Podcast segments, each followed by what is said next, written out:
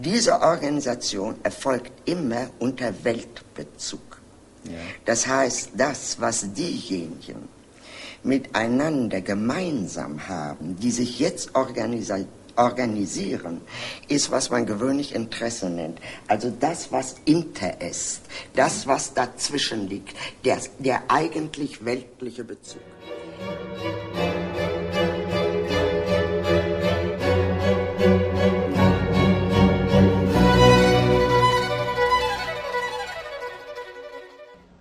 Às vezes o fato de me considerarem escritora me isola.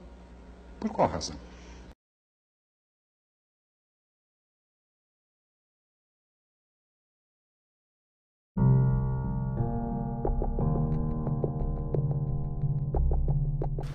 Olá, eu sou Getúlio Zagreu e este é o Filosofantes, o seu podcast preferido de filosofia, porque filosofar é preciso.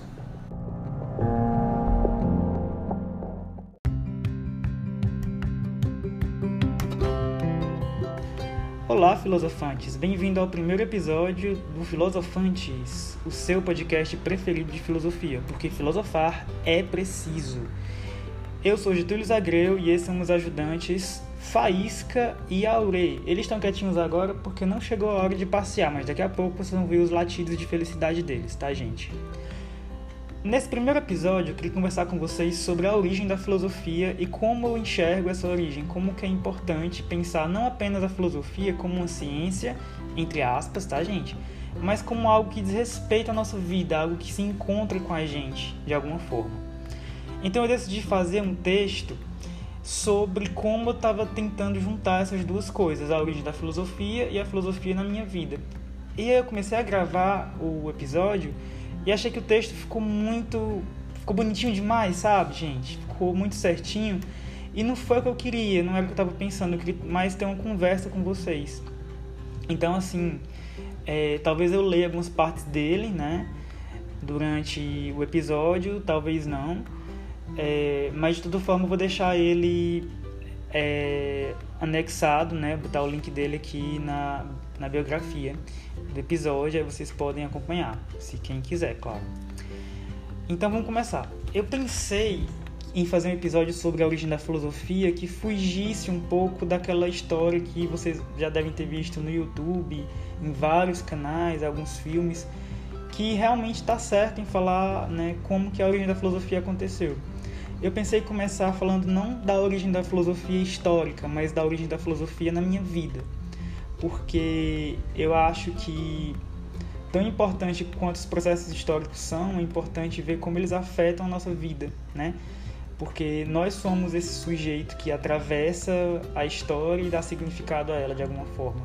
Então, a origem da filosofia está lá na Grécia Antiga, mas a origem da minha filosofia, da filosofia na minha vida, né, da minha história da filosofia, acontece quando eu estava no antigo, na antiga quinta série, né, o atual sexto ano, e tive minhas primeiras aulas de filosofia com a professora Ivana. Professora Ivana, se a senhora estiver escutando isso aí em Minas Gerais, um beijo para a senhora. Né? Minas Gerais é um lugar que estuda filosofia há muito tempo, né? tem até a revista Criterion deles, da UFMG, e é um canto muito legal. Né? Então a filosofia começa a surgir como esses pequenos sorrisos dessa professora, essas indagações que não tem uma resposta única e que vão fazendo você parar para pensar e duvidar de coisas que você nem tinha parado para achar que dava para duvidar antes, sabe? Então essa é a origem da filosofia, né? Mais uma vez o professor mudando a vida de alguém. E depois a professora Ivana, que infelizmente tem de viajar, sair de Limoeiro do Norte e voltar para Minas, né? Vai ter a professora Josivânia, que vai me ensinar o mito da caverna. E vai ter o professor Daniel depois, que vai me ensinar o que, a, a grande discussão entre o empirismo e o racionalismo. Vai me ensinar o imperativo categórico do Kant. Vai me ensinar várias coisas que vão povoar né, a minha imaginação sobre filosofia. E finalmente, quando chega o meu terceiro ano, e aí na minha época era o vestibular, né, hoje vocês têm que fazer o Enem, eu tenho que escolher e aí eu aplico para psicologia e para filosofia.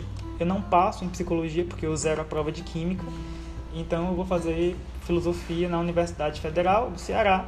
E aí eu conheço meus colegas, alguns viram amigos, conheço meus professores, alguns viram amigos e aí eu faço mestrado e essa é a participação dos meninos, gente. O Faísca tá ali tentando arrancar a bola de gude do Aurei. Desculpa, bola de gude não, bola de tênis do Aurei. Então eles estão brigando pela bola. E é isso, né? A origem da filosofia é um acontecimento histórico, tá, gente? E que ninguém pode ignorar isso, mas ela também é um acontecimento significativo na vida de cada pessoa que se interessa por filosofia.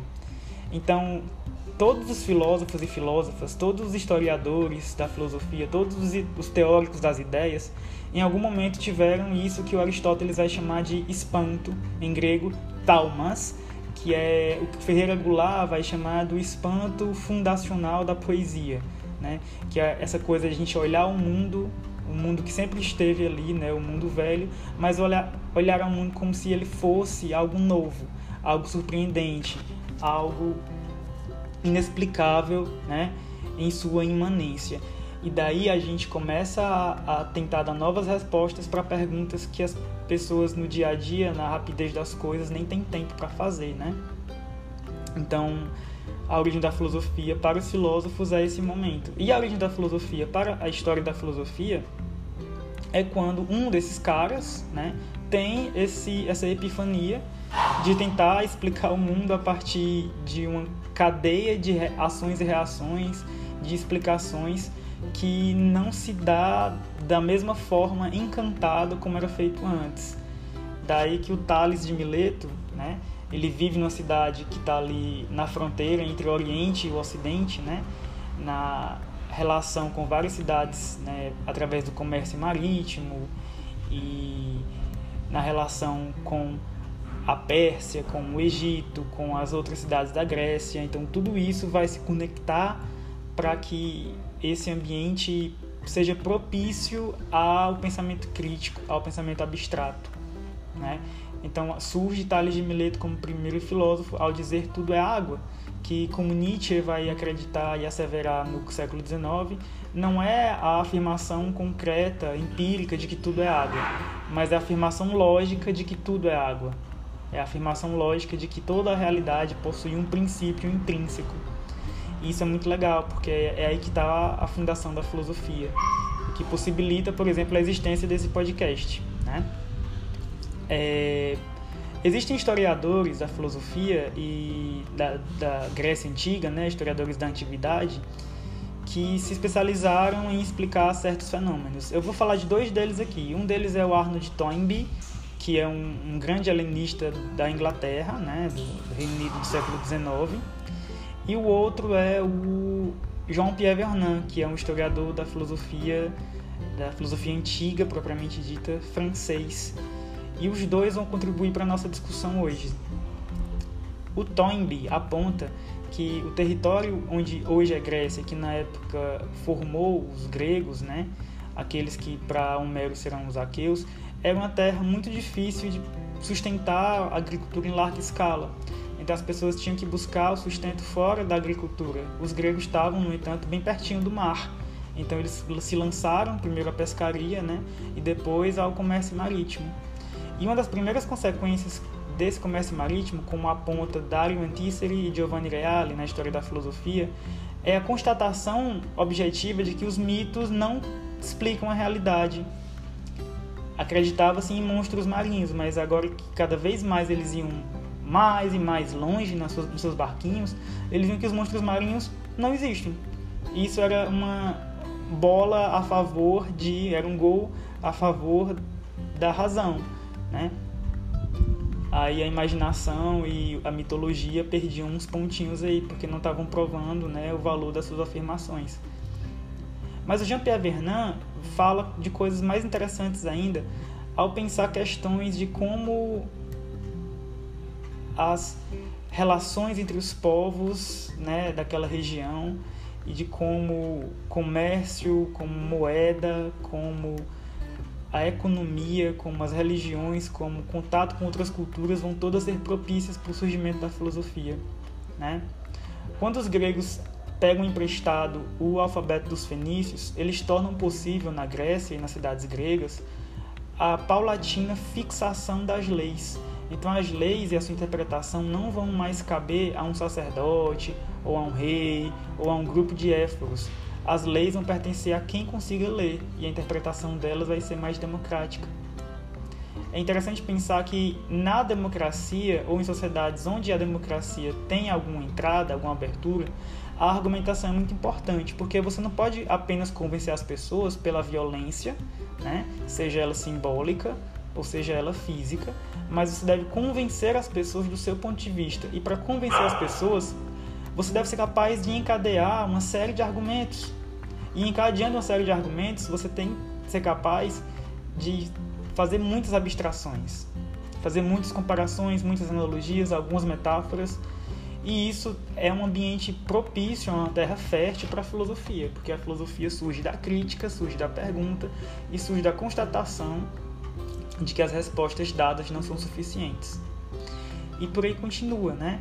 Outro fator importante que é apontado por esses historiadores é a moeda, porque quando a gente monetariza a economia, a gente está dizendo que está sendo feito um grande acordo público em que todo mundo concorda que aquele pedaço de metal, né, hoje em dia é um pedaço de plástico, um pedaço de papel, esses pedaços de coisas ou esses números, como é hoje em dia nas transações bancárias, eles têm um valor extrínseco, mas que cumpre seu papel.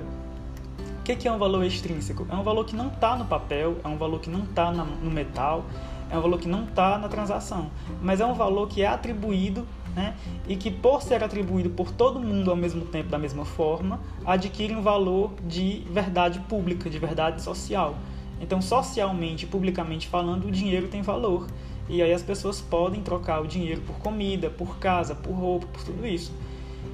E o ponto central aqui, gente, é a questão de como isso é uma grande abstração e de como as abstrações são importantes para a filosofia. Outro fator que é legal é pensar que os gregos até pegaram emprestado dos egípcios a matemática e dos mesopotâmios a astronomia. Para os egípcios e para os mesopotâmios, segundo Giovanni Reale, essas duas ciências tinham usos muito práticos. Né?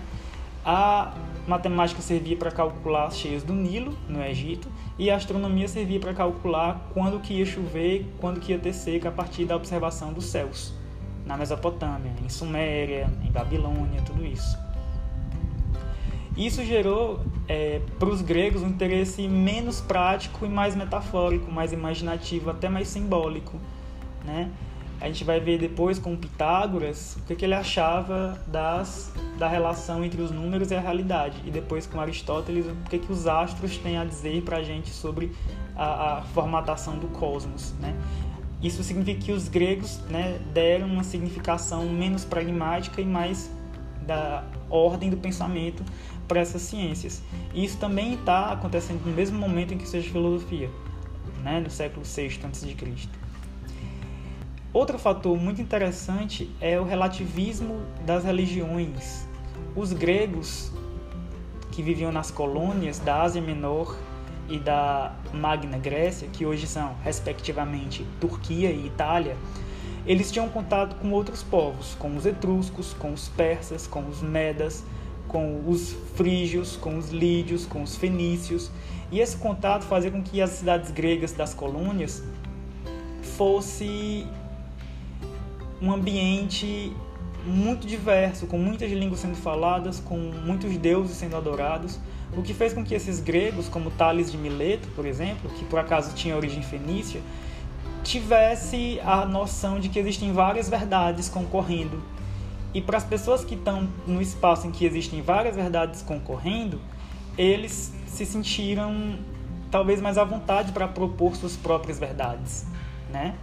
E aí a história da origem da filosofia na minha vida continua quando eu tenho que me afastar dos meus professores, sejam eles do ensino médio, sejam eles do é, ensino superior, e tenho que buscar a minha própria carreira, a minha própria forma de pensar e a minha própria forma de me relacionar com o meu trabalho, que é a filosofia. Né? E aí eu continuei estudando, continuei, fiz os concursos, consegui passar, e aí hoje sou professor de vocês. E aí agora a gente está tendo essa aula, né, do podcast, porque muito tempo atrás, na época que eu tinha a idade de vocês, eu escolhi esse caminho. Então, a filosofia tem sido muito recompensadora nesses anos todos. Né? O ponto é que Anaximandro de Mileto também teve seu momento de ruptura, né, no caso com Tales de Mileto. Porque ao contrário dos religiosos, né, o Aurê quer falar alguma coisa, né, Aurê? Ao contrário dos religiosos, os filósofos precisavam ter as suas próprias verdades. Então, discordar e propor novas ideias era algo super encorajado pelos filósofos. Então, mal Anaximandro aprendeu tudo que ele podia com Tales, ele foi lá e criou outra versão para a sua realidade. E Anaxímenes, que foi aluno de Anaximandro, esses são os cachorros, gente, né? Eles querem ajudar na nossa aula. Anaxímenes, que foi aluno de Anaximandro, foi né, também um respondedor de sua própria verdade, discordando de seu professor. E em Mileto, em Éfeso, em Eleia, em Abdera, em Agrigento, em Clasômenas, em Samos e em Atenas vão surgir outros caras pensando e contribuindo para a história da filosofia. A origem da filosofia é uma história que ainda não parou.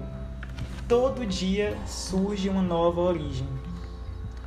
A filosofia se coloca assim como uma provocação aos tempos modernos, porque ela fala de rebelião, ela fala de com, com, é, desculpa, contestação, ela fala de uma busca por novas respostas que não aceita que a religião, que o Estado, que a mídia, que o mercado, que a economia, que os valores tradicionais lhe coloquem um freio, lhe coloquem obstáculos. Né?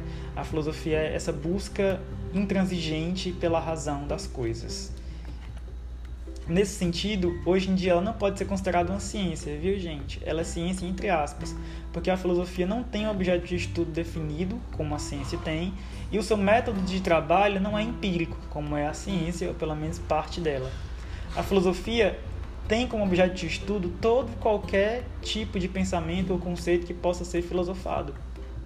E o seu método de trabalho, embora seja racional e empírico, é muito mais da ordem do a priori, né?